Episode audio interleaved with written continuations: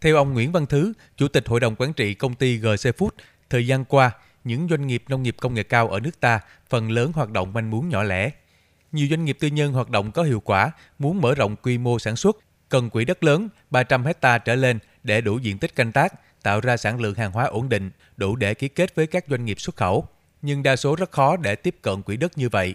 bởi hiện nay quyền sở hữu thường là những doanh nghiệp nhà nước. Chính vì vậy, doanh nghiệp buộc phải thuê lại đất và do vướng nhiều quy định pháp luật nên việc hợp tác cũng lắm nhiều khê. Điều một trăm bảy mươi lăm Luật Đất đai năm hai không một ba quy định, hầu hết những công ty sở hữu vài ngàn hoặc vài trăm hecta đang thuê đất trả tiền hàng năm và doanh nghiệp đó không được quyền cho thuê lại. Có trường hợp, dù đất để trống, doanh nghiệp tư nhân đủ điều kiện tiếp cận thì gặp rất nhiều rào cản về thủ tục. Vấn đề này cần được thảo luận lấy ý kiến để sửa đổi cho phù hợp với thực tế. Ông Nguyễn Văn Thứ cũng cho rằng, Luật Đất đai năm hai không một ba quy định hai loại hạn mức được áp dụng với đất nông nghiệp, bao gồm hạn mức đất nông nghiệp quy định tại Điều một trăm hai mươi chín, hạn mức nhận chuyển nhượng quyền sử dụng đất nông nghiệp quy định tại Điều một trăm ba mươi, khống chế hộ gia đình không được sử dụng quá hai mươi héc ta đất. Thực tế điều này đang cản trở sự phát triển kinh tế nông nghiệp. Cái này quy định cũng là một cái cái tốt, tuy nhiên là nếu mà cái việc mà sử dụng máy móc thiết bị trong sản xuất nông nghiệp đại trà thì nó đang là cái rào cản rất là lớn. Chính vì một gia đình không thể nào mà có một hai hecta đất mà đi sắm một máy móc thiết bị rất là hiện đại hàng tỷ đồng, em khai thác cái có một hai hecta thôi. Nhiều khi cái tiền trang thiết bị nó cao hơn rất là nhiều so với tiền mà lô đất hoặc là cái giá trị nông nghiệp mang lại trên cái lô đất đó, dẫn đến người ta không dám đầu tư và đó là cái cản trở cái nông nghiệp phát triển. Thêm một vướng mắc mà đa số doanh nghiệp nông nghiệp công nghệ cao đang gặp phải đó là công cụ đòn bẩy tài chính thông qua việc huy động vốn từ các tổ chức tín dụng. Doanh nghiệp nào cũng cần vốn, nhưng khi tìm được đất, thuê đất và được giao đất thì doanh nghiệp lại không thể dùng đất và tài sản hình thành trên đất, vay thêm vốn từ ngân hàng để mở rộng quy mô sản xuất. Dự thảo lần này có cho phép các doanh nghiệp được nhà nước cho thuê đất trả tiền hàng năm được thế chấp quyền thuê đất để vay vốn. Tuy nhiên, vấn đề doanh nghiệp tư nhân thuê lại đất đó rồi dùng quyền thuê thứ cấp làm tài sản đảm bảo để vay vốn phục vụ sản xuất thì chưa thấy bàn tới trong dự thảo Luật Đất đai hai không một ba sửa đổi. Một số ý kiến phân tích, thực tế hiện nay đa số doanh nghiệp làm nông nghiệp hiệu quả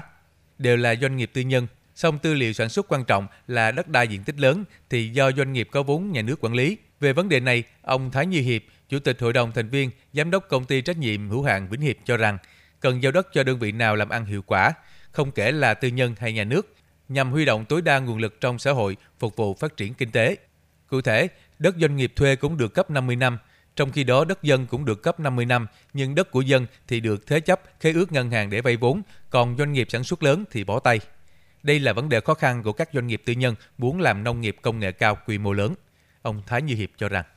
luật bây giờ mới là hầu như là nhà nước các tỉnh có vùng đất nông nghiệp sở hữu được đất đai, nên khi cấp đất thì cho họ cái quyền sở hữu đất đai đó để họ được tận dụng cái đất đai đúng hợp pháp, để người ta hợp thức hóa được về cái việc vốn ngân hàng hỗ trợ cho họ thì họ mới sản xuất được một cách bền vững. Theo một số chuyên gia, để tháo gỡ khó khăn cho doanh nghiệp, tạo tiền đề phát triển nông nghiệp công nghệ cao, dự thảo Luật Đất đai năm hai không một ba sửa đổi nên đồng bộ hóa thể chế, pháp luật về đất đai, đảm bảo nguyên tắc đất đai thuộc sở hữu toàn dân.